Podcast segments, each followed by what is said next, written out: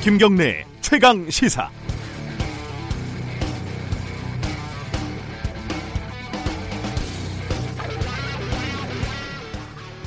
검찰을 관할하는 법무부 장관 후보자 조국을 향해 윤석열 검찰총장이 칼을 뽑았습니다. 검찰 개혁에 대한 저항, 검찰 쿠데타라는 말까지 나오고 있는 상황입니다. 하지만 조국 범죄에 눈을 감으면 검찰 개혁이냐, 혐의가 있으니 당연히 수사하는 거다, 이런 반론도 있습니다. 전격적인 압수수색의 정치적인 의미는 행간 어딘가에 숨어 있을 겁니다. 혹은 노골적일지도 모르죠.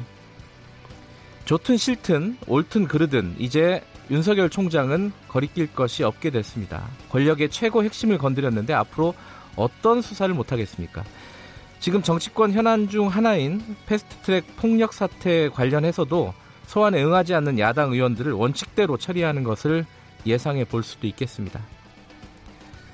사람에게 충성하지 않는 엄정한 칼, 좋습니다. 다 좋은데요. 그럼 검찰개혁은 어디로 가는 걸까요?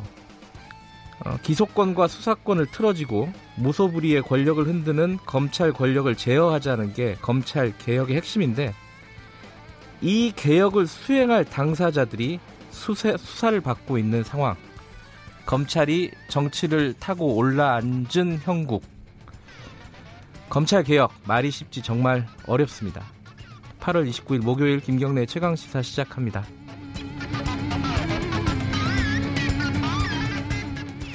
네, 김경래 최강시사는 유튜브 라이브로도 함께 하실 수 있습니다. 문자 참여 기다리고요. 샵 9730으로 보내주시면 됩니다. 짧은 문자는 50원, 긴 문자는 100원 들어갑니다. 스마트폰 애플리케이션 콩 이용하시면 무료로 보내실 수 있습니다.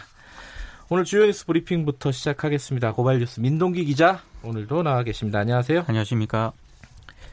우리 정부가 미국 대사를 불렀다고요? 조세영 외교부 1차관이 어제 해리 해리스 주한 미국 대사를 불렀거든요. 네. 미국 정부가 이 지소미아 종료 결정에 대해서 공개적으로 우려를 표명을 하고 있는데 자제를 좀 해달라 이렇게 요청을 했습니다. 네. 그러니까 미 국방부, 국무부, 하원외교위원장까지 나서서 연일 지소미아 종료 결정에 실망을 표명을 하니까 정부가 좀 개입을 하고 나선 것으로 보입니다. 네. 이번 면담은 한국 측이 먼저 제안을 해서 성사가 됐고요. 30분가량 진행이 됐다고 합니다. 네. 정부가 주한 미국 대사를 외교부 청사로 직접 불러서 이렇게 제동을 건 것 자체가 대단히 이례적인데요. 해리스 대사가 면담에서 어떤 발언을 했는지는 구체적으로 알려지지 않았습니다. 비공개 면담이었는데 네. 또 이걸 우리 정부가 공개를 했거든요. 네. 미국 쪽에서 당혹스러워하고 있는 것으로 전해지고 있습니다. 미국에서 여러 번 반복해서 이 지소미아 관련된 이런 우려가 나오니까 이 부분에 대해서 대응을 하는 것 같아요. 네. 조국 소식 관련된 뉴스 좀 정리해보죠. 검찰에 대해서 청와대와 여당이 좀 비판적인 입장을 내놓았습니다. 네. 이해찬 더불어민주당 대표는 언론은 압수수색 사실을 알고 그 과정을 취재를 하는데 관계기관에는 검찰이 협의를 안 하는 전례 없는 행위가 벌어졌다. 이런 점이 지소미아 종료보다 오히려 훨씬 더 나라를 어지럽게 하는 길이라고 생각한다. 이렇게 얘기를 했습니다. 수위가 굉장히 높네요. 굉장히 예. 높았습니다. 예. 그리고 이번에 피의 사실을 공표하는 사람은 반드시 색출해야 한다고 되어 있는데요. 네. 더불어민주당은 검찰의 압수수색은 국민들에게 조국 후보자에게 유죄 심증을 갖게 했다. 청문회에 영향을 미칠 게 분명한 이번 조처가 국회의 권한을 침해하게 된다는 점을 유념해야 한다. 이렇게 또 지적을 했습니다. 압수수색 직후에 여러 언론에서 압수수색 결과에 대한 기사들이 막 흘러나오니까 네. 피의사실 공표가 아니냐 이렇게 생각하고 있는 것 같고, 이제 뭐 검찰 입장은 다르죠. 권력 실세를 압수수색할 때 그럼 여당 대표와 협의하라는 소리냐면서 네. 반발을 하고 있습니다. 대검 관계자가 일부 언론과 인터뷰를 했는데요. 집권 여당 대표의 발언은 좀 무게감이 다르다. 네. 이 발언 자체는 여권의 비판인데 검찰의 중립성을 저해할까 우려된다. 이렇게 얘기를 했습니다. 그리고 TV조선 보도를 두고도 어제 공방이 이어졌는데요. 검찰이 노한중 부산 의료원장 사무실을 압수수색하면서 네. 문건을 하나 확보를 했거든요. 대통령 주치의 선정에 자신이 기여했다. 이런 내용이 담겨 있었다는 건데 네. 여당에서는 이걸 검찰이 언론에 흘렸다라고 지금 의심을 하고 있고요. 검찰은 자신들과 무관하다 이렇게 반박을 하고 있습니다. 네. 어제 청와대도 해당 언론사가 어떻게 문건을 확보했는지 궁금하다. 일단 의혹을 제기를 해놓고 아니면 말고식으로 빠져나가는 보도는 바람직하지 않다라고 비판을 했습니다. 검찰의 이게 이제 기자들이 속칭 빨대라고 하잖아요. 그렇습니다. 예, 예. 빨대들이 있죠. 지금 있을 거예요. 있어서 이제 피의 사실이 이게 밖으로 흘러나가는 거고 그 부분은 뭐 검찰이 크게 할 말은 없을 것 같은데 이 검찰이 뭐랄까요? 이 여당 대표랑 그러면은 압수수색할 때 협의해야 되냐? 이거 원칙적으로는 또 맞는 얘기 아니에요? 이게 또. 그렇죠. 네. 참 해석하기가 복잡한 얘기입니다. 여당 입장이 뭔지 오늘 2부에서 이인영 원내대표 인터뷰 예정돼 있습니다. 그때 좀 자세히 물어볼게요. 출국 금지, 조국 후보자 관련된 사람들 출국 금지가 어디까지 돼 있는 거죠 지금? 사모펀드 의혹 등과 관련해서요. 네. 조국 후보자 동생과 처남 등을 지금 출국 금지가 됐습니다. 네. 다만 이제 조국 후보자 본인, 부인, 네. 모친 등은 출국 대상에 포함되지 않은 것으로 지금 전해지고 있는데요. 네. 오늘 한국일보 보도를 보니까 조국 후보자 휴대폰을 압수하기 위해서 영장을 청구했는데 이걸 또 법원이 기각했다 이런 보도가 있습니다. 네. 특히 이제 조 후보자 자택을 이번에 압수수색 대상에서 제외를 시키지 않았습니까? 법원이 검찰의 영장 청구를 기각한 것 아니냐라는 해석이 나왔는데 검찰이 애초 조 후보자 자택을 압수수색 대상에 포함하지 않은 것으로 전해지고 있습니다. 네. 법조계에서는 이번 압수수색 자체가 고발인 조사 등을 거치지 않은 채 긴급하게 이루어졌기 때문에 네. 이런 상황에서 만약에 조 후보자 자택을 압수수색하겠다라고 하면 네. 법원이 영장을 기각할 확률이 높다 이런 점을 고려한 것으로 풀이가 되고 있습니다. 해석들이 많아요. 예. 굉장히 많습니다. 예. 조국 후보자 자택을 뺀 거는 뭐 최소한의 예우다. 뭐 이런 얘기가 있고요. 네. 또 그런 얘기도 있잖아요. 이게 결국은 여당에게 면죄부를 주기 위한 어떤 수순이다. 네. 근데 뭐 또 거기에 대해서는 검찰 누가 또 인터뷰를 했는데 검찰이 그렇게 할 일 없는 조직이 아니다. 말도 안 된다라고. 예, 뭐 그렇게 얘기도 하고요. 복잡합니다. 생각하기에 조금 시간이 흘러야 될 것 같습니다. 네. 청문회는 어떻게 되는 거예요, 지금? 자유한국당이 어제 네. 예정이 없던 긴급 의원총회를 했거든요. 네. 비공개 의총이었는데 원내 지도부가 검찰 수사를 언급을 하면서 후보자가 피의자가 됐으니 청문회에 세우서는 안 된다. 이렇게 주장을 한 것으로 전해지고 있습니다. 네. 그러니까 보이콧을 언급을 했는데요. 청문회가 무산이 되더라도 특검, 국정조사 등의 카드가 있다는 이런 계산도 좀 한 것으로 보입니다. 네. 근데 당 안팎에서 비판이 좀 계속 나왔는데요. 의총에서도 청문회를 거부할 명분이 부족하다. 법을 어겼다면서 역공을 받을 것이다. 이런 반대 의견도 다수 나왔다고 합니다. 네. 결국 나경원 원내대표가 의총 이후에 국민의 의견을 모아가겠다라면서 한 발 물러선 그런 상황입니다. 그러니까 보이콧은 안 하기로 일단 결정을 한 건데 그렇습니다. 어떻게 될지는 아직 모르는 거예요. 모르는 그죠? 겁니다. 네. 당일날 거부할 수도 있는 거고. 네. 자, 오늘이 굉장히 중요한 날입니다. 이재용 삼성전자 부회장 박근혜, 최순실 씨, 이 세 사람에 대한 대법원 판결이 나오는 날이죠? 국정농단 사건의 대법원 선고가 오늘 오후 2시에 나옵니다. 네. 이재용 부회장은 1심에서 징역 5년 실형을 선고받고 법정 구속이 됐다가 2심에서는 징역 2년 6월, 집행유예 4년을 받고 지금 풀려난 상태인데요. 네. 뇌물 공여액이 줄어든 이유가 2심 재판부가 삼성이 정유라에게 제공한 말 3마리 구 234억을 뇌물로 인정하지 않았기 때문입니다. 네. 근데 박근혜 전 대통령 2심 재판부는 이 말 구입액을 뇌물로 인정을 했거든요. 하급심 판단이 엇갈렸기 때문에 네. 대법원이 어떻게 판단하느냐에 따라서 결과가 달라질 것으로 보입니다. 만약에 오늘 대법원이 말 구입 비용을 뇌물로 인정을 하게 되면 이재용 부회장은 하급심에서 다시 재판을 받아야 하고요. 뇌물로 인정하지 않을 경우에는 2심의 집행유예 판결이 그대로 유지가 될 것으로 보입니다. 경우의 수가 몇 가지 있는데 2부에서 좀 자세히 알아보겠습니다. 네. 마지막으로 하나만 더 전해주시죠. 주한미군 기지에서 근무하는 한국인 노동자들을 미국이 대량 해고하겠다라는 방침을 밝혔습니다. 네. 다음 주한미군이 군인식당 소속 한국인 노동자 74명을 다음 달 말까지 감원을 하고요. 내년 10월까지는 200여 명의 근무시간을 줄이겠다고 노조에 통보를 했는데요. 원래 그 노조와 주한미군이 맺은 단체 협약을 보면 가문 요인이 발생할 때 6개월 전에 통보하도록 되어 있거든요. 네. 근데 미국이 이걸 전혀 지키지 않았다고 합니다. 근데 이런 또 근거가 있긴 합니다. 이른바 그 한미 주둔군 지휘협정 소파 규정상 주한미군 한국인 노동자들은 노동 3권을 보장받지 못하고 있거든요. 네. 그러니까 뭐 근로기준법 위반해도 제재할 수단이 없고요. 단체 행동에 참여를 하게 되면은 주한미군이 노동자 해고라든가 노조 해산도 가능하도록 되어 있습니다. 알겠습니다. 오늘 뉴스 잘 들었습니다. 고맙습니다. 고발 뉴스 민동기 기자였습니다. 김경래 최강시사 듣고 계신 지금 시각은 7시 36분으로 가고 있습니다. 계곡을 따라 쭉 뻗은 산길. 해발 973m에 오르니까 뜻밖의 공간에 이렇게 좋은 아침 시사 프로가 있네요. 도시에서 18년째 탐사보도에만 몰두해온 경래 씨. 이곳에서 맑고 명랑한 시사를 꿈꿉니다. 지금 여러분은 어떤 시사 프로를 원하세요? 도심 속 휴양림 같은 시사. KBS 1라디오 김경래의 최강시사. 네, 김경래의 최강시사 듣고 계십니다. 어제하고 그제요. 가습기 살균제 참사 관련된 청문회가 이틀 동안 열렸습니다. 이게 요즘 큰 뉴스들이 많아가지고 상대적으로 좀 소홀하게 다뤄진 측면도 좀 있는데요. 새로운 얘기들도 몇 가지가 나오긴 했습니다. 그리고 이 업체 관계자들, 그러니까 SK케미컬이라든가 애경 쪽 관계자들이 사과를 하기도 했습니다. 하지만 이 어떻게 책임지겠다 구체적인 얘기는 없었죠. 그리고 대책이나 이런 부분에 대해서는 좀 뭐랄까요, 미흡하다. 그리고 청문회 자체가 큰 성과는 없었다, 이런 평가도 있습니다.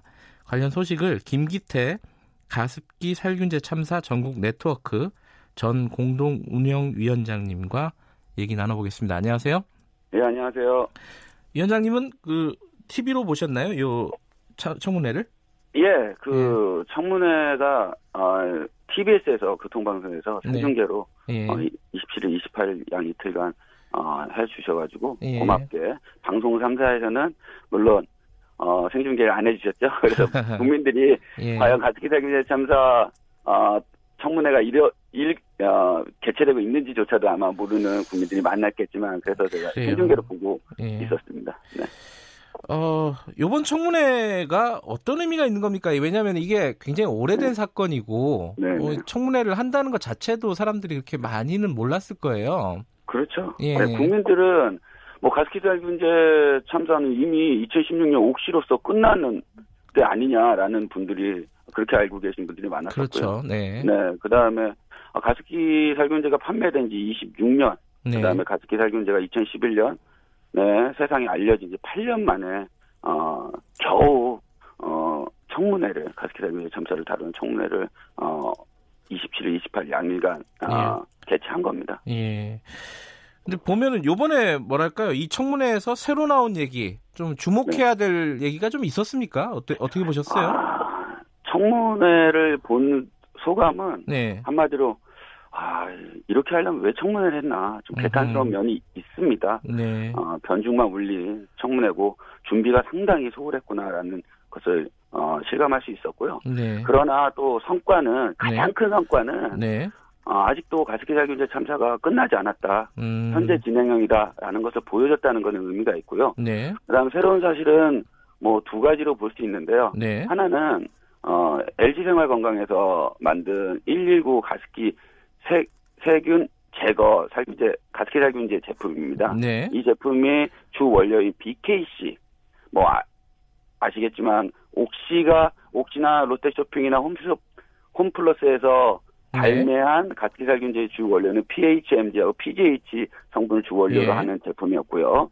지금 업무상 과실 치사상죄로 SK나 애경, 이마트 관련 그 가해기업들이 재판 중에 있는 가습기 살균제의 주 원료는 CMI, DMI입니다.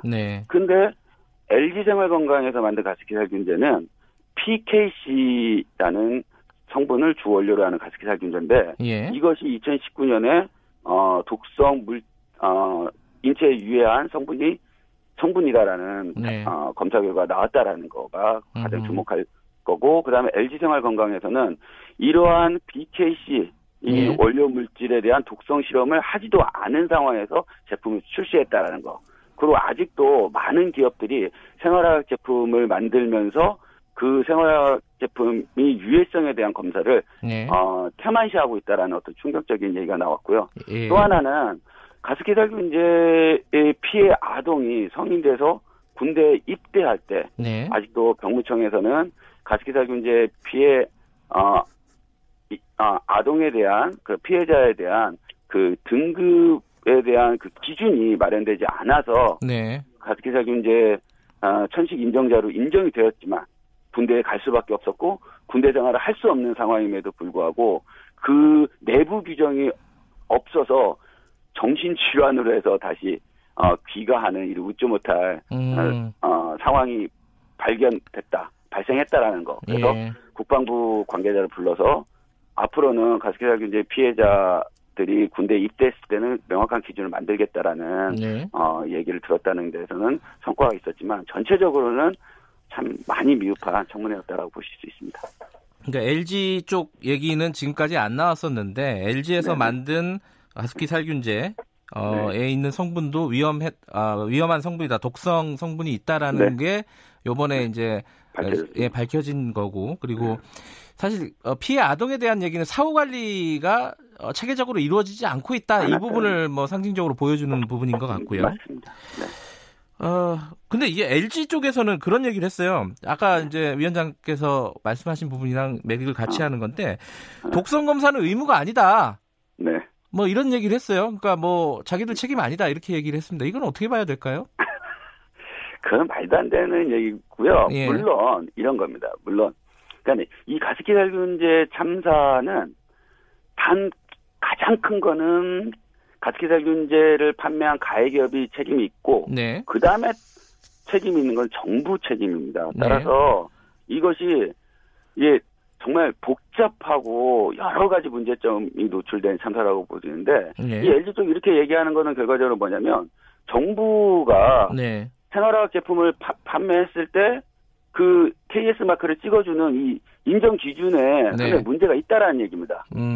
이해되시죠? 그래서 생활화학 가습기 살균제 같은 생활화학 제품을 판매했을 때 반드시 정부 차원에서 기준이 독성 검사를 해야 된다는 이 기준이 없었다라는 얘기예요. 네. 결과적으로 기업에서 이게 안전하다, 이 제품을 내가 출시하겠다, 그래서 이러이러한 안전하다라는 거 서류만 제출하면 정부 관련 부처에서 그냥 서류 심사만 하고 그래 안전해, 오케이, 그럼 니네 시판해 라고 하는 이 부실한 인정 기준, 그리고 제품 판매하라는 인정 KS 마크를 찍어준 인정 기준이 잘못됐다라는 얘기예요. 예. 그럼 거기에 정부가 반드시 생활화학 제품을 만들 때는 독성 검사를 해야 된다는 기준이 없었다라는 것을 반증하는 얘기입니다. 그래서 자기 책임이 없다라고 하는데 LG생활건강에서는 그거는 말도 안 되는 얘기죠.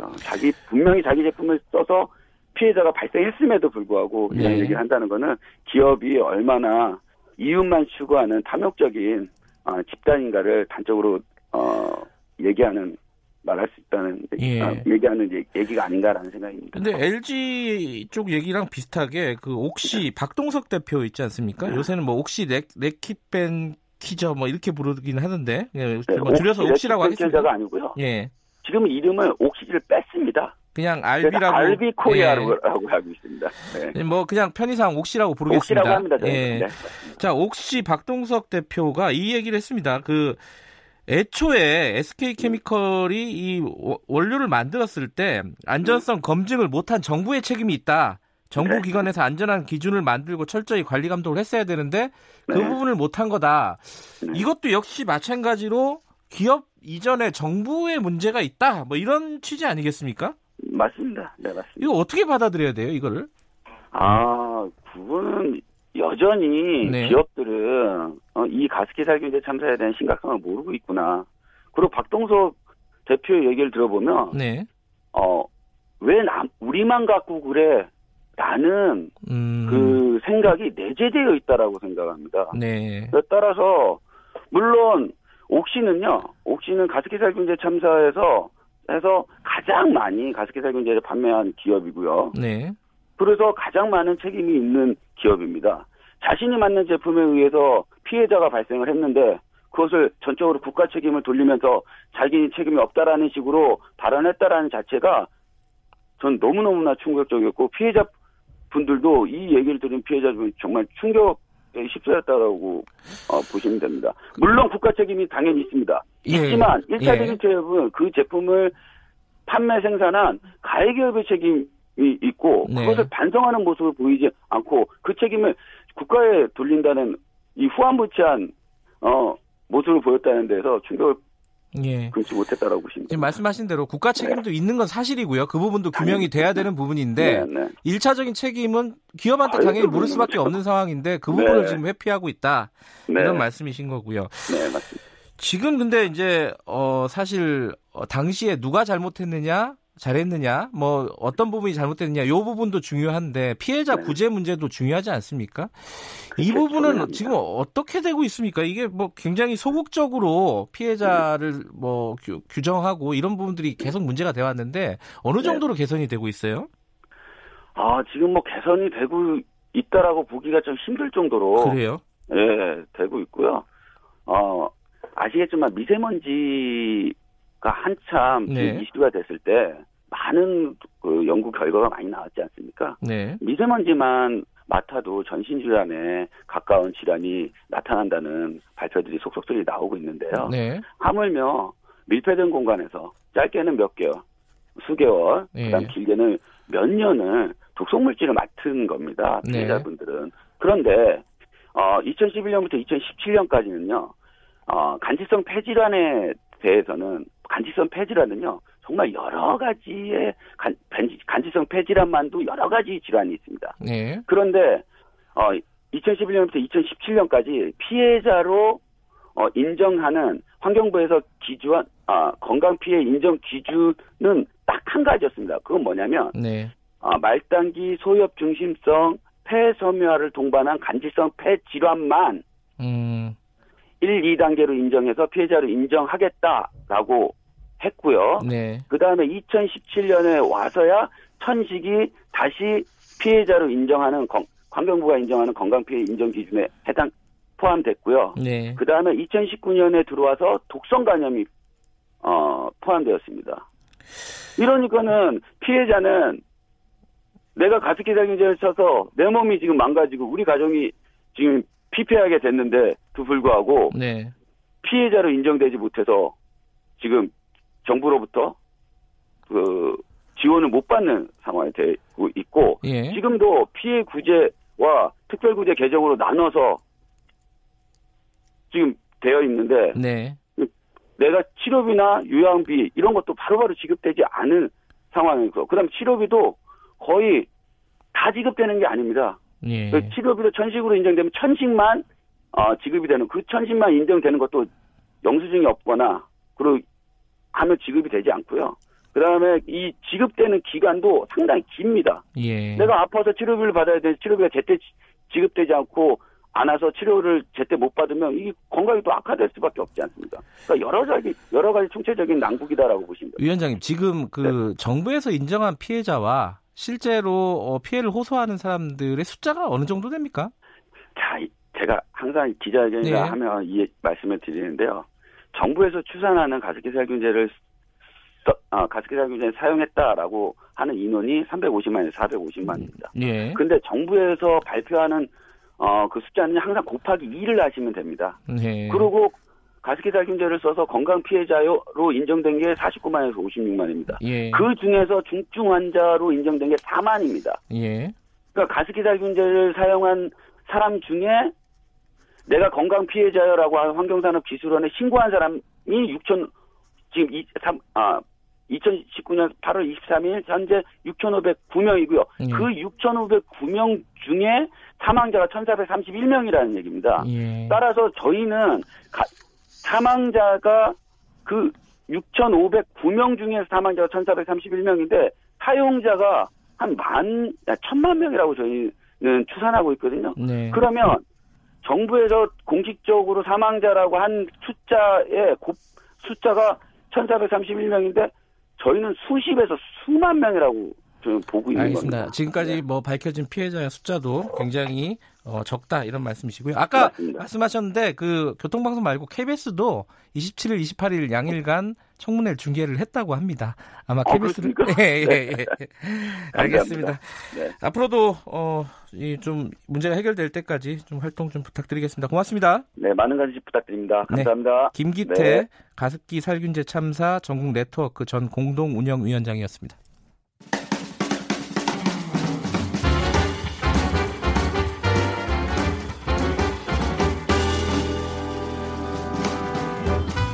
여러분의 아침을 책임집니다. 김경래의 최강시사. 최강스포츠 KBS 스포츠 취재부 김기범 기자 나와 있습니다. 안녕하세요. 안녕하세요. 프로야구에서 홈스틸 장면이 네. 나왔다고요? 이거 약간 예전에 만화 같은 데서 많이 나왔던 그렇습니다. 건데. 두산의 오재원 선수가 예. 어제 보기 드문 홈스틸을 시도해서 화제를 모았는데요. 성공했고요. 네, 그렇습니다. 예. 그 1, 2위 대결, 뭐 미리 보는 한국 시리즈라고 볼 수 있는 SK와 두산의 대결이었는데 네. 이런 극적인 장면이 나왔습니다. 그것도 8회 말이었거든요. 그래요? 그것도 오재원 선수가 그냥 진루한 게 아니고요.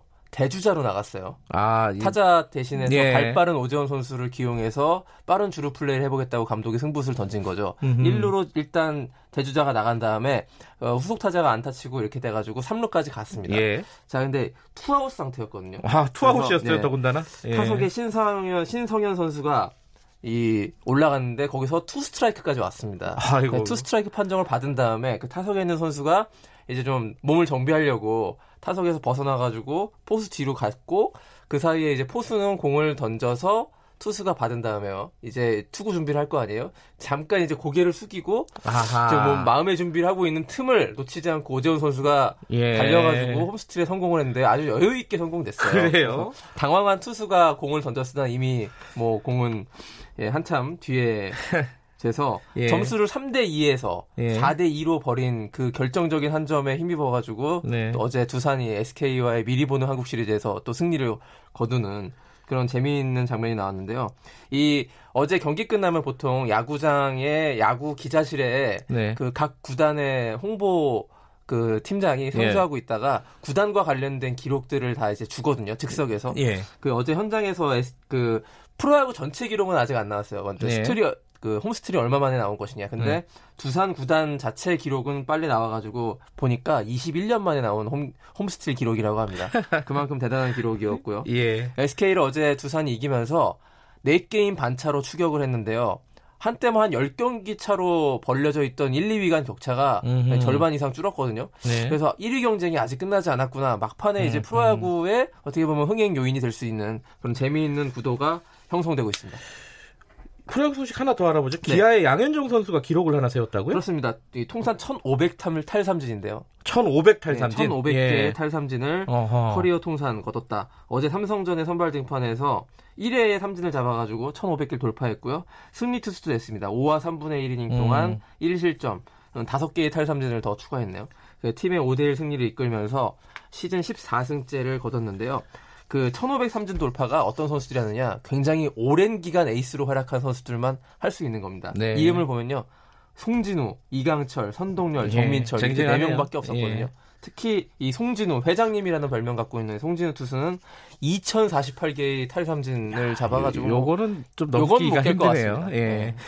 마지막 소식 짧게 네. 하나 전해주시죠. 그 부산 기장에서요. 네. 세계 청소년 야구 선수권 대회가 열리는데 일본 그 청소년 대표팀이 입국했어요. 근데 일장기를 띄워버리고 입국해서 논란이 일고 있습니다. 본인들이 스스로? 네. 일본이 안전을 우려해서 일장기를 뗐다. 국민 감정이 좋지 않기 때문에 한국에. 이런 우려 때문에 일장기를 뗐다고 하는데 이거는 우리나라 국민 수준을 좀 그러니까요. 일장기는 달아도 괜찮죠. 네. 이게 무길기 이런 게 문제지. 그 정도의 국민 네. 수준은 아니라고 보는데요. 일본이 오바를 해도 한참 알겠습니다. 오바했다고. 여기까지 듣겠습니다. 고맙습니다. KBS 스포츠 취재부 김기범 기자였습니다. 1부는 여기까지 하겠습니다.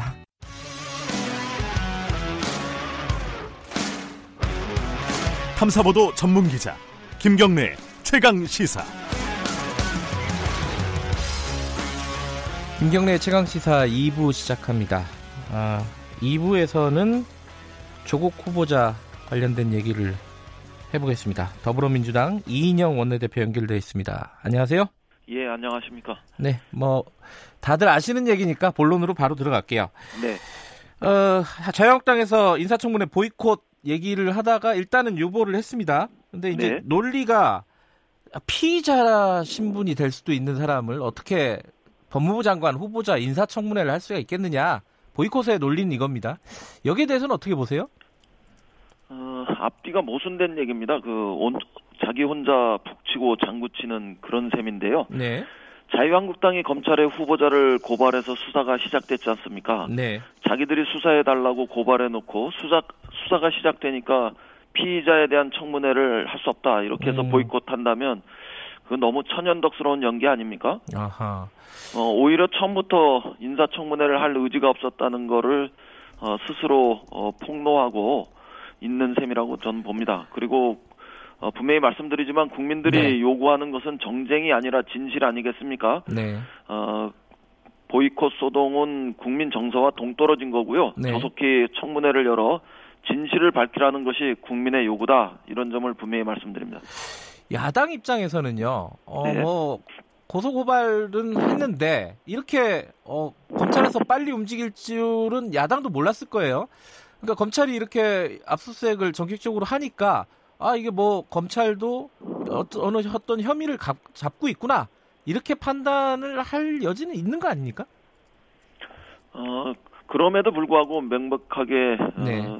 자유한국당이 고소고발한 것에서 수사는 시작되었고 네. 다시 거듭 말씀드리지만 네. 자기들이 피의자 신분으로 만들어놓고 그 피의자에 대한 청문회를 할 수 없다. 이렇게 이야기하는 것은 앞뒤가 맞지 않는 모순이다. 예. 그리고 비겁한 행위다. 이렇게 말씀드리겠습니다. 알겠습니다. 청문회 보이콧은 아직 살아있어요. 그죠? 완전히 철회한 건 아니고. 네. 만약에 보이콧을 결정을 하면요. 청문회는 무산되는 겁니까? 어떻게 되는 거예요, 이게? 그동안 자유한국당은 청문회 관련해서 아주 큰 억지를 부렸습니다. 정치적 네. 득실을 따져서 법 절차를 준수하지 않고 법적 적용을 하면서까지 청문회 일정의 확정을 미루고 또 어떤 의미에서는 질질 끌어왔습니다. 네. 말도 안 되는 요구지만 간사 사이에 합의를 했다고 해서 네. 대승적으로 수용했더니 이제는 보이콧 운운하면서 그 청문회 일정마저 다시 파괴하려고 합니다. 네. 약속을 지키지 않을 생각이었다면 처음부터 하지 말았어야 하고 예. 그런 의미에서 한국당이 보이콧 소동을 스스로 거둬들이고 청문회에 나서야 합니다. 만약에 보이콧을 강행한다면 네. 우리 국민이 스스로가 청문회를 할 수밖에 없지 않겠습니까? 네. 그렇게 되지 않길 바랍니다. 그럼 국민청문회 같은 걸 말씀하시는 거죠? 여전히 국민과의 대화, 네. 언론과의 대화, 또 다른 형식의 국민과의 대화 등을 통해서 형식이 얽매이지 않고 네. 이른바 국민청민에 그렇게 제기되었던 문제의식 이런 것들을 추진할 수밖에 없게 되는 그런 현실은 오지 않기를 바랍니다. 그런데요, 만약에 이건 가정이긴 하지만은 보이콧을 하면은 국회 청문회는 자유한국당 없이 열 수는 없는 건가요? 이게 법적으로는? 법적으로도 쉽지 않은 문제입니다만 그래요? 현실적으로 네. 자유한국당에 소속된 네. 법사위원장에 있는 법사위에서 청문회를 해야 되기 때문에 네, 네. 가능하지 않을 거다 이렇게 예. 생각합니다. 그래서 자유한국당이 마음을 바꿔먹어야 한다 이런 점을 예. 분명히 말씀드립니다. 청문회가 열리면요. 지금 예정대로 2일, 3일 열리면은 청와대에서 3일날 인사청문회 경과보고서 재송부 요청을 하게 되는 거죠? 그것은 청와대의 고유 권한입니다. 네. 인사청문회 재송부 요청은 대통령의 고유 권한이기 때문에 네. 그것은 대통령과 청와대에서 판단할 문제라고 생각합니다.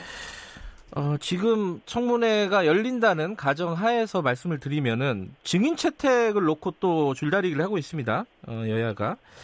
지금 한 25명으로 축소가 됐죠? 자유한국당이 제시한 증인이요? 그렇게 전해 들었습니다. 처음에는 93명의 마구잡이식의 네. 증인 채택을 요구하더니 여론의 비난이 생기니까 25명으로 압축해서 다시 가져왔다고 합니다. 핵심이 이제 가족이잖아요. 딸하고 네, 부인, 부인의 동생의 전 부인, 어머니. 여기 다 들어가 있죠? 25명 안에. 25명 안에 그 자체를 확인해 드리는 것이 예.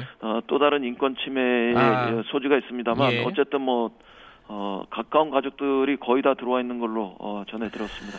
그러면요, 이 지금 자유한국당 입장은 전례가 있다. 가족을 증인 신청을 해가지고 증인으로 불렀던 전례가 있다. 이번도 그 뭐 특별한 게 아니다. 이런 식으로 주장하고 있어요. 여기에 대해서는 어떻게 보세요?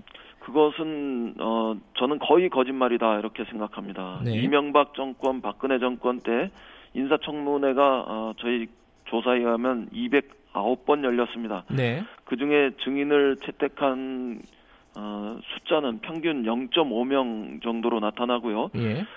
그 청문회 83%는 후보 없이 진행되었습니다. 예. 주된 문제의식은 후보자 청문회지 가족 청문회가 아니다. 예. 그래서 후보자에 대한 자격과 또 도덕성, 능력 이런 거 위주로 청문회를 진행하려는 그런 취지를 반영한 결과였다 이렇게 생각합니다. 특히 총리 후보 청문회는 한 2차례 정도 가족을 네. 부른 경우가 있습니다만 역대 네. 장관 청문회에서 가족을 증인으로 부른 적은 한 번도 없었다는 점을 분명히 말씀드립니다. 가족이 증언해야 할 말 이런 것들은 후보자 당사자가 본인이 직접 대부분 할 수 있기 때문에 그랬습니다. 네. 후보자의 딸, 아내, 동생 이런 분들을 불러서 거기에 망신을 주고 그걸 가지고 후보를 압박하겠다 이런 정치적 셈법은 반인륜적이고 패륜적이다 이런 그 시중의 비판을 자유한국당이 경청하길 바랍니다. 우리 정치는 최소한 금도를 지켜야 한다 이렇게 분명히 말씀드리겠습니다. 209번 청문회 중에 아까 83%가 후보 없이 진행이 됐다고요? 저 정정하겠습니다. 예. 증인 없이 예, 네, 증인 없이 인사청문회가 진행되었습니다. 예예예 헷갈려 갖고 제가 잠깐 여쭤봤고요.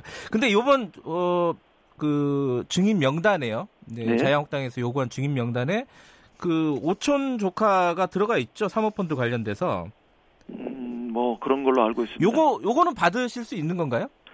그 문제와 관련해서는 네. 가족은 안 된다 이런 기본 원칙, 예. 네, 뭐 그런 것들 속에서 송경 감사가 예. 최종적으로 자유한국당 간사하고 합의하는 과정에서 정리될 거라고 봅니다. 예. 아직 구체적으로 이 사람은 되고 저 사람은 안 되고 뭐 이렇게 결정하신 건 아니다 이 말씀이신가요? 사람 한 사람 한 사람에 대해서 네. 뭐 구체적인 기준을 적용하진 않겠습니다만 네. 전체적으로 가족을 청문회로 부르는 것 그것은 비윤륜적이고 경우에 따라서는 패륜적 행위에 해당할 수 있고 네. 청문회라는 이름을 가장 빙자해서 아주 지독한 네. 인권 침해 그런 여지도 있기 때문에 네. 한 사람 한 사람의 문제로 접근하진 않겠습니다. 알겠습니다. 압수수색 얘기 좀 여쭤볼게요. 이인영 원내대표께서도 압수수색을 뭐 당연히 보고나 뭐 예측을 하지 못하셨을 것 같고요. 네. 지금 이해찬 대표 같은 경우에 굉장히 격앙된 반응을 보였습니다. 나라를 어지럽히는 행위, 검찰의 적폐 이런 얘기를 했습니다. 이인영 원내대표 생각도 뭐 같겠죠? 네, 검찰의 압수수색 문제는 뭐 대단히 이례적이고 그런 네. 점에서 매우 유감입니다. 청문회를 앞두고 후보자를 검찰이 압수수색한 것은 어떤 의미에서는 국회의 정상적인 청문 절차에 네. 영향을 미칠 수 있기 때문에 그렇게 되지 않길 바랍니다. 또 만에 하나 검찰이 보여준 정치적 중립을 훼손하는 행위가 네. 이번 사례를 통해서 다시 반복된다면 검찰개혁에 대한 국민적 요구 이런 건 더 거세질 거다 이런 점도 검찰이 명심하길 바랍니다. 예.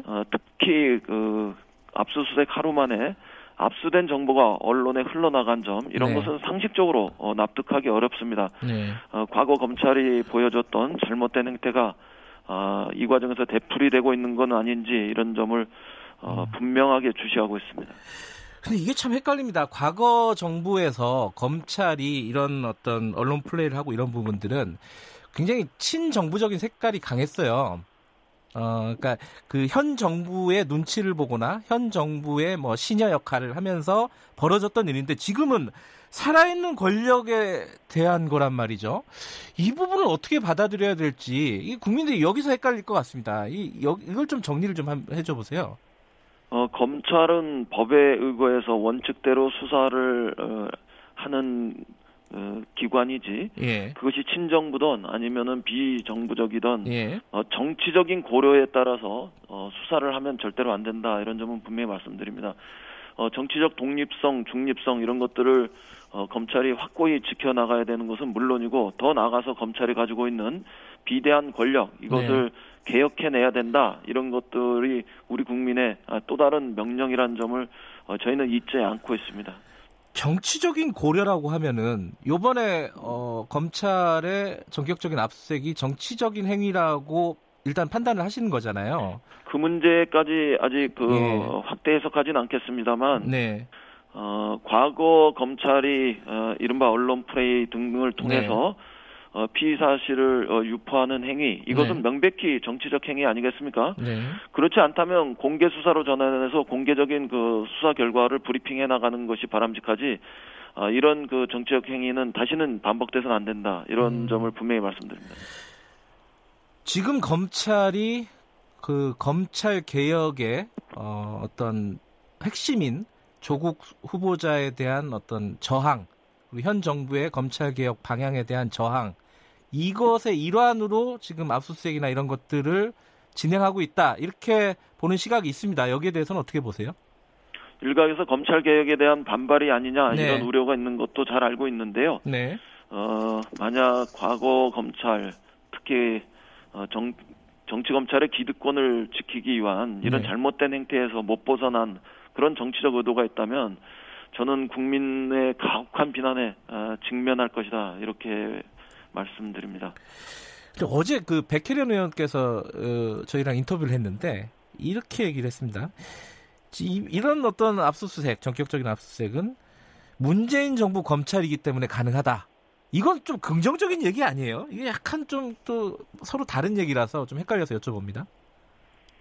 그렇게 해석할 수도 있겠습니다. 네. 그러나 분명한 것은 검찰 개혁은 시대적 과제고, 네. 검찰을 넘어 그 누구도 이 시대적 과제 국민의 명령을 거역할 수는 없습니다. 네. 이것이 윤석열 그 검찰이 문재인 정부 하에서 가능한 일이었다 하더라도, 네. 그것은 검찰의 정치적 중립성, 독립성과 관련된 것이어야지, 네. 검찰이 가지고 있는 비대해진 권력 이런 것들을 개혁하는 데서 저항하는 것으로 나타나서는 안 된다 이렇게 말씀드립니다. 그런데 지금 이제 조국 후보자 같은 경우에는 뭐 여론도 그다지 그렇게 우호적인 것 같지는 않습니다. 상대적으로 보면요. 그리고 여러 가지 논란들도 많은데 이 검찰 개혁의 이 숙제를 꼭 조국 후보자가 풀어야 되는 겁니까?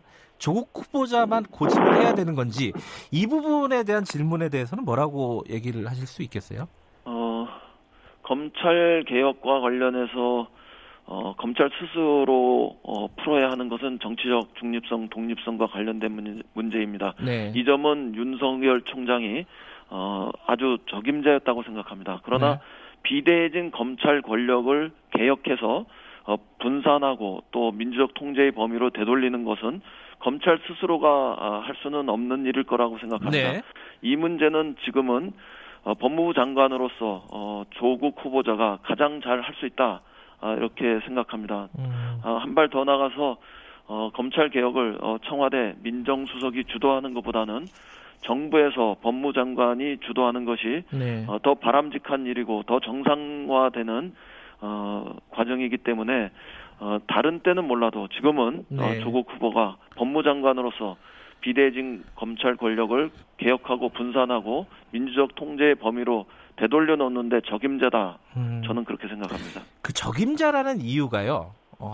한 번만 더 여쭤보면요. 이 능력의 문제입니까? 아니면 어떤 뭐 신뢰의 문제입니까? 어떻게 뭐가 제일 중요하다고 보세요? 지금 조국 후보를 예. 법무부 장관으로 우리가 받아들이는 이유는 네. 핵심적으로 검찰 개혁, 사법 개혁과 관련한 적임자이기 때문입니다. 네. 이 과정에서 최근 조국 후보를 둘러싸고 정서적 괴리감, 네. 박탈감, 뭐 상실감 이런 것들이 확산된 것도 사실입니다. 이 문제와 관련해서는 청문회 과정에서 이른바 가짜뉴스나 의혹 부풀리기로 이루어진 부분에 대해서는 후보 스스로가 객관적 실체, 진실을 설명하고 그래서 법과 제도에 입각한 부분들은 해명을 해야 되겠지만 또 다른 한 측면에서는 정서적 괴리감, 상실감 이런 것들을 해소하기 위해서 보다 진솔한 자기 삶의 고백과 또 겸허하게 삶을 살아가겠다는 다짐 이런 것들이 우리 국민들의 가슴에 전달될 수 있어야 하고 그런 과정에서 함께 정서적 치유의 과정도 일어나고 또 진실에 대한 국민들의 이해 이런 것들이 높아진다면 조국 후보가 다시 국민 속에서 힘을 받고 검찰개혁의 에너지를 충전할 수 있는 그런 기회도 될 수 있겠다. 저는 그렇게 기대하고 있습니다. 알겠습니다. 마지막으로 하나만 더 여쭤볼게요. 그 정개특위 오늘 그 패스트트랙 안건 이거 의결을 하는 겁니까? 강행을 하는 건가요? 어떻게 되나요? 정개특위에서 표결 여부는 아직 최종적으로 결정되지는 않았습니다만 정개특위 상황을 보아가면서 판단하겠습니다. 예, 아직까지 결정되지 않았다. 그러나 우리로서는 기다릴 만큼 기다렸고요. 더 이상 기다리는 것만이 능사는 아니라고 생각합니다. 5당 원내대표가 작년 11월 선거제 개편에 합의했었고 벌써 10달이 지났기 때문에 논의가 부족했다 이렇게 생각하진 않습니다. 그래서 알겠습니다. 더 이상 기다리기보다는 개혁된 선거법으로 내년 총선을 치를 수 있도록 하자. 이런 그 약속을 지키겠습니다. 알겠습니다. 청취자 여러분들은 무슨 말인지 알아들으셨을 것 같고요. 자, 오늘 말씀 감사합니다. 네, 고맙습니다. 더불어민주당 이인영 원내대표였습니다.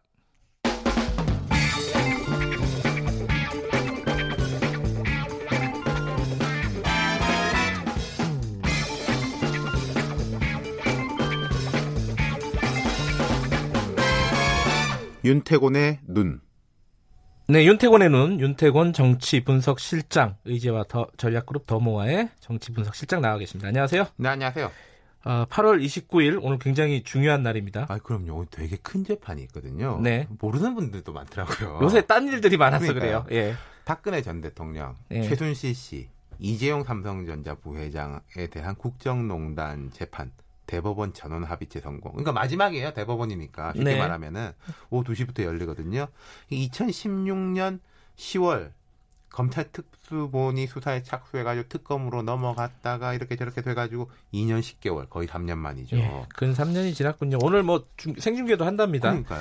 그래도 관심은 좀 별로 없어요. 사람들이. 그러니까 이게 재판 끝난 걸로 아시는 분들도 많더라고요. 그러니까 박 전 대통령하고 최순실 씨는 계속 뭐 감옥에서 뭐 어쩌고 저쩌고 이런 기사가 나오니까 끝났나 보다. 이재용 부회장은 대통령하고도 같이 다니고 뭐 그러니까 아, 이 사람도 끝났나 보다. 이미 다 끝난 걸로 보여요. 근데 이제 그게 참 그러니까 이게 이런 세기의 재판이면은 방청 경쟁도 치열하지 않습니까? 그럼요. 줄 서고 난리죠. 네, 지금 이제 88석이래요. 방청석이. 네, 81명만 응모해가지고 그러니까 경쟁률이 1대1이 안 된 거예요. 미달. 야, 이거 의외예요. 네, 전원 방청. 그러니까 1심 선고 때는 3.3대1 경쟁률 그리고 2심 선고 때는 2대1이었는데 이 3.3대1하고 2대1도 낮아 보이는데 이건 현장에 가서 응모를 해야 되거든요.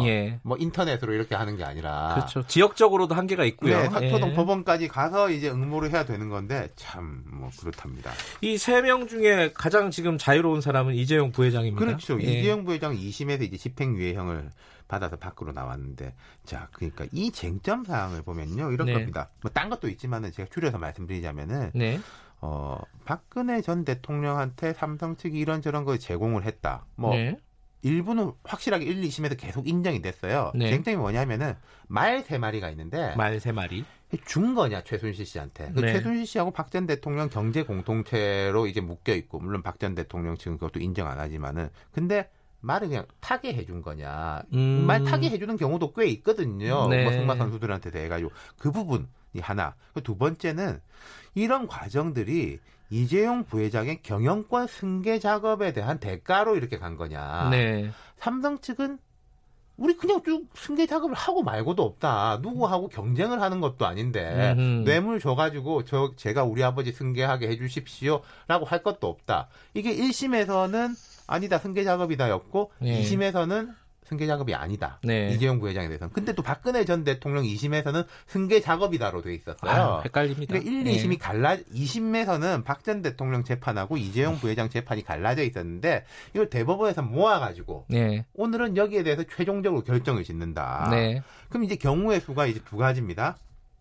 승계 작업이고 말 3마리도 뇌물 맞다, 준거 맞다. 네. 라고 하면은 박 전 대통령하고 최순실 씨의 형량은 좀 높아져가지고 박 전 대통령 같은 경우에는 한 32년 네. 될 수 있을 것이고, 최순실 씨 같은 경우는 한 23년 될 수 있을 것이고, 이 두 가지가 다 인정되면은 이재용 전 부회장은 다시 이제 2심으로 가가지고 파기환송돼서요? 파기환송돼가 이게 유죄 취지로 파기환송되는 거니까 아주 안 좋아질 수 있는 거죠. 다시 고속될 수도 있다. 그러니까 이걸 있다. 오늘 대법원에서 그 판단 내리면서 바로 인신구속을 하게 될지 2심으로 가서 그걸 기다릴지는 모르겠지만은 네. 그럼 거의 시간의 문제만 남게 되는 거예요. 근데 만약에 이제 둘 다 아니다. 말도 빌려준 것이고 네. 이게 승계 작업도 없었다라고 하면 이재용 부회장은 지금 기존에 있는 판결이 확정이 돼가지고 네. 활동을 하게 되는 것이고 네. 근데 둘 중에 하나만일 경우에 말은 준 건데 승계 작업은 아니다. 혹시 승계 작업은 맞는데 말은 빌려준 거다. 아. 라고 되면은 좀 이게 애매해지는 거죠. 아, 그러면 좀 판단을 유심히 봐야겠네요. 예, 그럼 다시 2심으로 내려가가지고 좀 지난하게 이렇게 될 겁니다. 시간이 좀 걸리겠네요. 그러면은. 예, 그러니까 경우의 수가 크게 봐서 4가지인데 좀 줄여서 보면은 3가지다. 이렇게 되는 거죠. 근데 사실은 근데 박근혜 전 대통령이나 최순실 씨 같은 경우에는 이게 형량이 몇십 년이라서 뭐 크게 그러니까요. 뭐 관심이 없을 것 같기도 해요. 박 전 대통령 같은 경우에는 27년이 되느냐, 뭐 32년이 되느냐. 물론 27년과 32년은 본인한테는 클 거예요. 본인한테는 아주 큰 차이고 예. 최순실 씨 같은 경우에는 20년이냐, 23년이냐. 그리고 이제 뭐 추징금이라든지 벌금 액수가 더 늘어날 겁니다만은 네. 뭐 80대 맞는 거, 100대 맞는 그리고 모르겠습니다. 제가 아직도 이런 생각을 예. 하고 있는데. 박 전 대통령이 과연 27년이 됐건 32년이 됐건 이 형량을 꽉꽉 다 채울 것이냐. 사면이라는 카드가 있죠. 사면이라는 카드가 뭐 오히려 보수 진영에서 총선을 앞두고 박 전 대통령 사면시켜가지고 오히려 혼동시킬 거 아니냐. 이런 관측도 있는데 뭐 다음 대선이라든지 뭐 언젠가라고 되면은 사면될 가능성이 사실상은 높다고 볼 수 있는 거거든요. 이건 박 전 네. 대통령이 뭐 잘했다 못했다와 별개로 정치적인 네. 이 계산으로 보자면은 그러면은 박 전 대통령 입장에서는 지금 재판에 전혀 응하지 않고 있지 않습니까? 예. 이 사람은 반박도 안 하고 뭐 내 주장이 어떻다 이런 말도 안 하고 있거든요. 그러니까 사면을 생각한 게 맞아요. 네. 박 전 대통령이나 최순실 씨 입장에서는 뭐 이러든 뭐 저러든인데 이재용 부회장 입장에서는 완전 다른 이야기라는 그렇죠. 거죠. 그렇죠. 같이 있느냐, 지금처럼 자유롭게 그렇죠. 활동할 수 있느냐. 자, 오늘 오후 2시 네. KBS 1라디오에서도 생방송 한다고 합니다. 많이 들어주시고요. 감사합니다. 감사합니다. 윤태곤의 눈이었습니다. 저는 잠시 후 3부에서 다시 뵙고요. 일부 지역국에서는 해당 지역 방송 보내드립니다.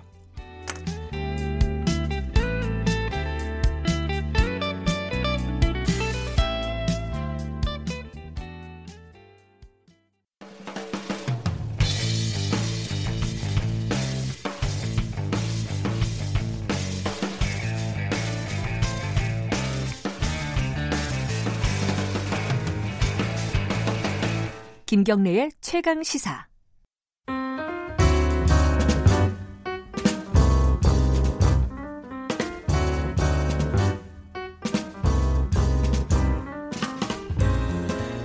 네, 김경래의 최강시사 3부 시작합니다. 더 나은 미래를 위해 오늘의 정책을 고민하는 시간. 김기식의 정책 이야기 식스센스. 김기식 더미래연구소 정책위원장 오늘도 함께합니다. 안녕하세요. 예, 안녕하세요.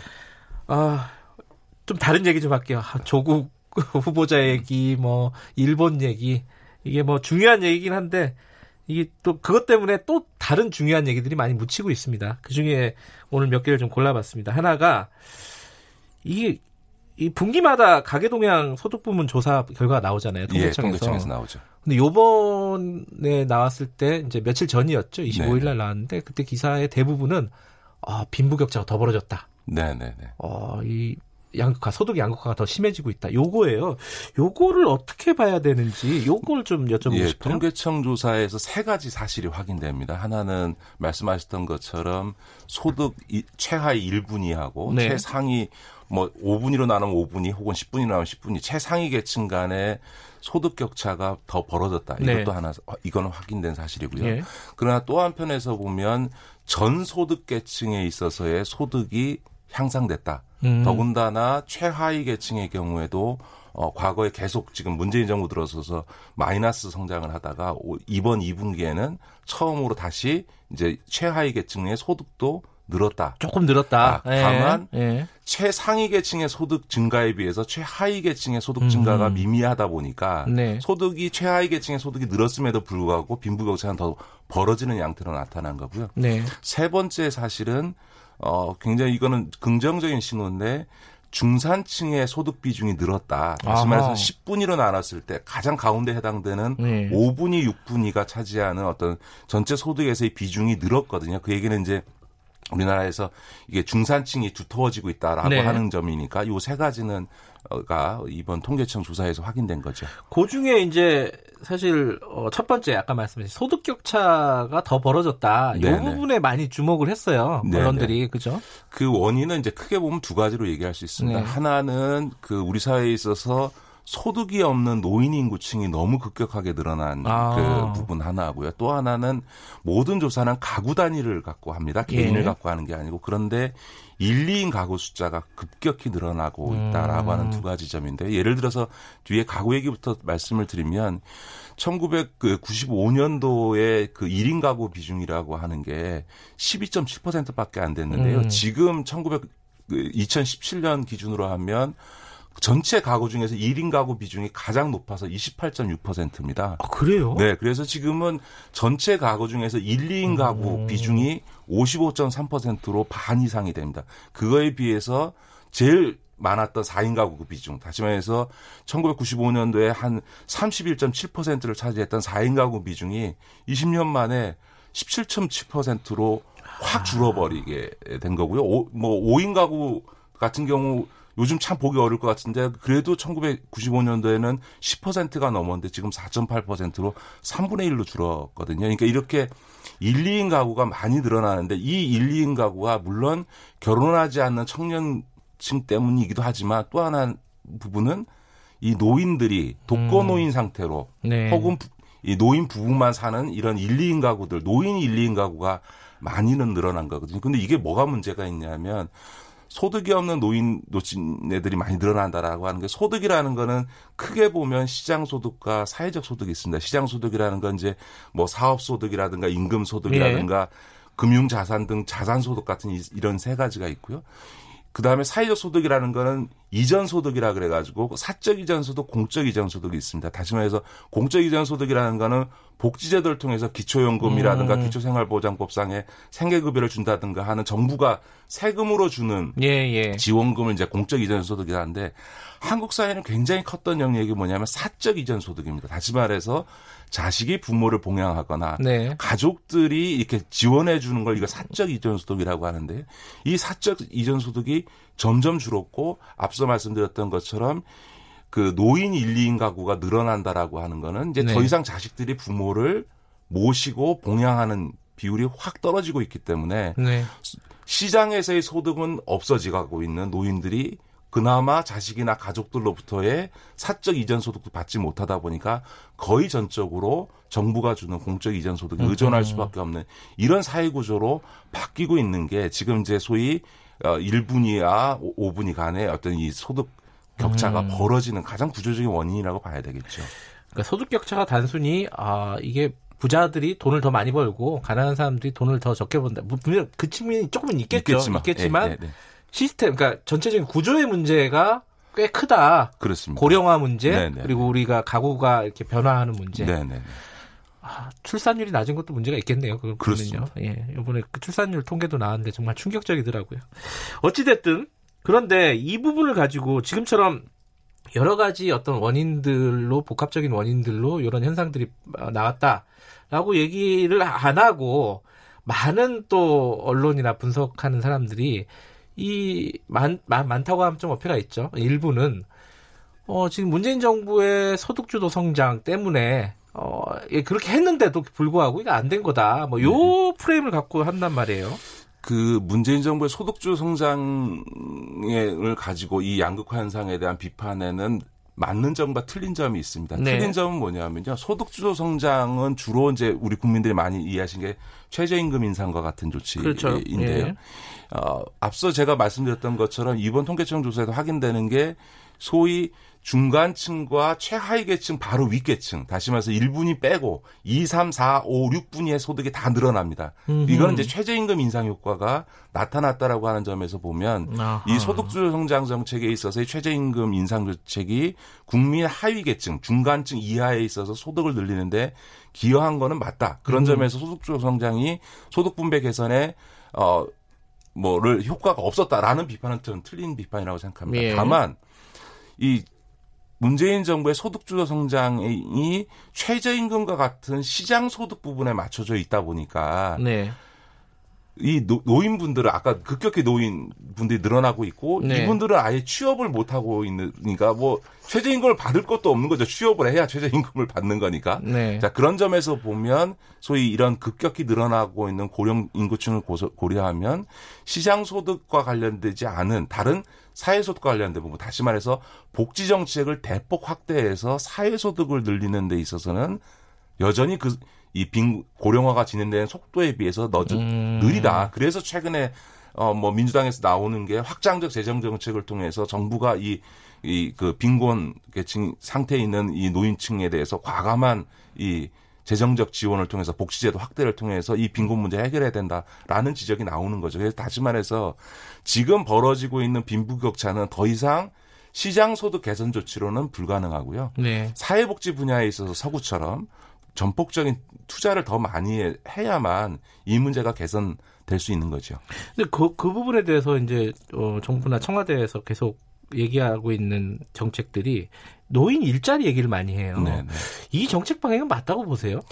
이제 이것도 이제 양면이 있는데요. 네. 그러니까 이렇게 이제 노인들 일자리 문제가 제기되다 보니까 5월달에 홍남기 부총리가 정년 연장하자라고 네네. 하는 얘기를 했는데 이거는 좀 부적절하다고 생각합니다. 왜냐하면 이 방송을 들으신 청취자들께서도 지금 정년까지 직장을 다니는 분들이 얼마나 되겠어요. 되게 정년까지 직장 다니는 요새는, 분들은 예. 공공 부분에 있거나 대기업에서도 사무직도 뭐 40대 후반, 50대 초반이면 다 나오고 대기업의 생산직 정도만 정년을 보장받거든요. 근데 상대적으로 이분들은 양질의 고임금 일자리이기 때문에 지금 정년을 연장하게 되면 노동시장에서는 상대적으로 좋은 일자리를 갖고 있는 분들의 기득권만 늘어나는 효과가 네. 나타나는 반면에 우리나라 임금 구조는 나이를 들수록 임금이 많아지는 구조이기 때문에 정년이 연장되면 이분들이 나가는 인건비가 많아지니까 오히려 청년을 고용하는 고용률이 떨어지게 되는 효과를 네. 나타냅니다. 그런 점에서 보면 정년을 연장하는 조치는 가뜩이나 어려운 청년들의 일자리 문제를 악화시킬 것이기 때문에 네. 그렇게 해서는 안 되고요. 다만 노인들에 맞춰진 소위 고령자용 일자리는 다양하게 만들어야 되는데 그게 대체로는 양질의 시간제 일자리를 하는 게 좋습니다. 예를 들면 나이 드시면 체력적으로 정규직으로 하루 8시간씩 일주일 내내 근무하는 게 어려운 않죠. 부분이 있기 예. 때문에 대개 서구 사회에서도 소위 그 양질의 시간제 일자리를 만드는데 그 양질의 시간제라는 건 뭐냐면 시간제로 일하는 대신에 시급은 정규직보다 높게 줍니다. 왜냐하면 고용을 보장하지 않는 대신에 네네. 시간당 임금은 더 많이 주는 이런 양질의 일자리들을 많이 만들어내는 게 소위 고령자형 일자리, 청년들의 일자리를 뺏는 형태가 아니고 고령자형 네. 일자리를 많이 만들어야 된다 이렇게 봅니다. 네, 통계청 발표를 통해 가지고 이게 노인들 문제를 좀 한번 짚어봤고요. 다른 얘기 하나 여쭤볼게요. 지금 광화문 광장 때문에 또 약간 좀 시끄러워요. 물론 다른 뉴스가 많아갖고 이게 모르시는 분들도 많을 텐데 뭐 시민단체에서 광화문 졸속 추진 중단은 요구하는 뭐 발표도 하고 성명도 발표하고 오늘 기자회견도 한다고 하고요. 왜 뭐가 문제가 있어서 지금 이렇게 논란이 되고 있는 거예요? 예, 이제 광장이라는 게 말 그대로 넓게 빈 공간. 인 거죠. 근데 그렇죠. 이제 우리 서울 시청 앞 광장이나 광화문 광장은 말 그대로 그냥 빈 공간이죠. 예를 들어서 예. 서울시청 앞 광장은 그냥 오피스 빌딩에 둘러싸여 있는 빈 공간이어서 그냥 집회나 무슨 공연할 때 빼놓고는 시민들이 거의 그냥 접근하지 못하거나 안 하는 네. 공간이고 광화문 광장만 하더라도 양쪽에 돌아다가 다니면서 일종의 도심섬의 섬이다. 그쵸. 그리고 중간에 갑자기 오세훈 시장이 만들어놓은 그 황금색 세종대왕 좌상이 딱 있는 이런 그런 점에서 보면 이 광장이 광장으로서의 의미를 못 찾고 있다라는 비판은 끊임없이 제기돼 온 거고 그래서 이 서울시청 앞 광장이나 광화문 광장을 다시 광장답게 만들자 이런 얘기들은 계속돼 온 거죠. 재구조화라고 하죠. 그렇죠. 네. 예, 예. 그런데 이제 다만 그 추진 과정과 내용에 있어서의 비판들이 좀 제기되고 있는 것 같습니다. 어떤 게 문제가 있다는 거예요? 일단은 뭐 저기 잘 하자, 그러니까 지금보다 좀 나은 환경을 만들자는 게 취지일 텐데 네네, 취지는 네네. 문제가 뭐가 있다고 얘기하는 거죠 지금? 이제 광장이라고 하는 게 의미가 있는 경우는 되게 이제 그 두 가지 경우인데요. 예. 하나는 역사적인 어떤 사건이나 역사적인 어떤 조형물과 연동되어졌을 때 그게 의미를 발휘하죠. 네. 뭐 천안문 광장이나 드라팔가 광장이나 이런 게 이제 어떤 뭐 자금성이라든가 어떤 역사적 사건과 연관되어서 네. 이제 있거나 아니면 어떤 문화적인 요소들과 결합돼 있거나 이런 거거든요. 근데 이제 지금 앞서 말씀드렸던 것처럼 시청 앞 광장도 광화문 광장도 이 두 가지 광장이 의미 있을 수 있는 이 두 가지 요소를 다 못 갖고 그냥 오피스 빌딩 사이에 둘러싸여 있는 빈 공간으로만 지금 존재하다 보니까 이게 문제죠. 그래서 이제 결국은 광화문 광장이나 시청 앞 광장을 제대로 의미 있게 복원할 의미 있게 재구조하려고 한다면 네. 역사적 의미를 부여하거나 아니면 어떤 문화적인 요소들과 결합하는 이런 좀 전략적인 기획이 있어야 되는데 그런 부분에 있어서 시민적인 거나 혹은 전문가들이나 시민단체의 공감대를 못 얻어내고 있는 것이 지금 제일 큰 문제이고 또 한편에서는 그렇게 공감대가 못 얻어진 상황에서 딱 1년 논의해가지고 작년에 방안을 만들고 이걸 이제 밀어붙이려고 하니까 아니 뭐가 그렇게 급하냐 충분히 더 논의해가면서 문제를 풀자라고 하는 이제 지적들이 시민사회나 이런 데서 나오고 있는 거죠.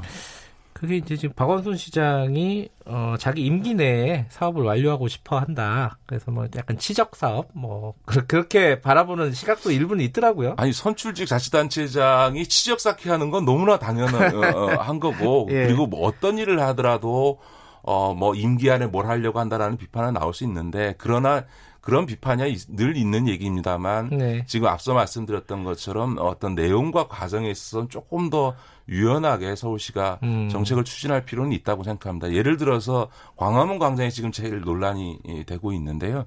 도대체 광화문 광장의 의미를 어떻게 설정할 거냐. 그러니까 지금 한편에서 역사성 얘기를 말씀드렸으니 그러니까 이제 갑자기 서울시에서 월대를 복원하겠다. 그래서 이제 도로도 다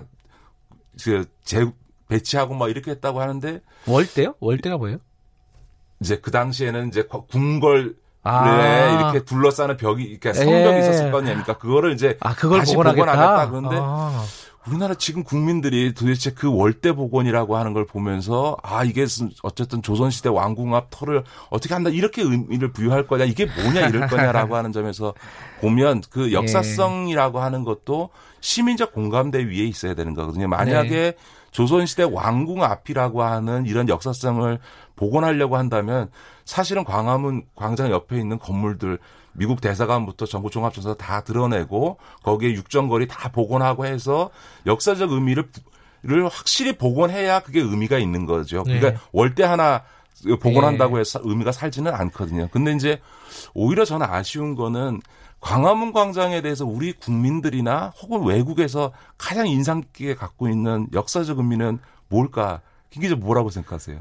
촛불 아니에요? 촛불? 그렇습니다. 아마 외국에서 서울시의 광화문 광장 그러면 촛불이 과등 메웠던 그 민주주의의 광장으로서의 의미를 가장 아마 깊게 네. 받았을 겁니다. 그런 점에서 보면 저는 어쨌든 광화문 광장을 그런 어떤 조선시대와의 연관성보다는 네. 현대사적으로 보면 이게 민주주의 광장으로서의 어떤 의미 이런 부분들을 충분히 살려가면서 광장을 재구조하는 계획들을 만들어가면서 이제 시민들의 어떤 네. 공감들을 얻어내는 게 오히려 광화문 광장과 관련된 논란을 조금 더 부식할 수 있는 방안이 아닌가 그렇게 봅니다.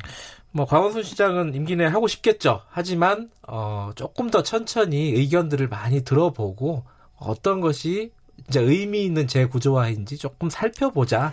이런 그렇죠. 그러니까 시민들 거죠? 입장에서 보면 네. 아, 또 세금 들여가지고 멀쩡한 도로 이렇게 해짓고 뭐 예. 하냐인데 이게 한번 이게 이제 늘 그 광화문 광장에 있는 세종대왕 그 이 황금색 그 아까 제가 말씀드렸던 동상 보고 막 말들이 많지 않습니까? 그런데 오세훈 시장이 그걸 해놓고 나니까 다 눈에 거슬리는데도 불구하고 이미 설치된 있고 나니까 어쩌지를 못하는 거잖아요. 예. 그렇기 때문에 이런 건축물, 광장 이런 문제들은 급하게 하지 말고 충분히 논의해서 하는 게 저는 좋다고 생각합니다. 알겠습니다. 이 방송을 들으셨을 것 같습니다. 오늘 고맙습니다. 네, 고맙습니다. 식스센스 김기식 더미래연구소 정책위원장이었습니다. 지금 시각은 8시 47분입니다.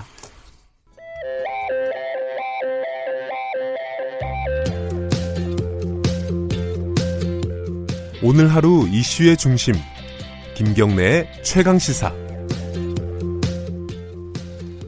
네, 김경래의 최강시사 듣고 계시고요. 오늘은 이 얘기로 마무리를 좀 해봐야겠습니다. 그 어제하고 그제 막 그 포털 사이트 보면은 약간 놀라셨던 분이 있을 거예요. 이게 뭐지? 뭐 검색어 1위가 갑자기 조국 힘내세요 나오고 이 기사도 아닌데 왜 이게 나올까? 뭐 이렇게 생각이 들고요. 그러다가 또 시간이 지나니까 조국 사퇴하세요가 막 검색어 순위에 막 올라오고 그 순위가 막 뒤집히기도 하고요.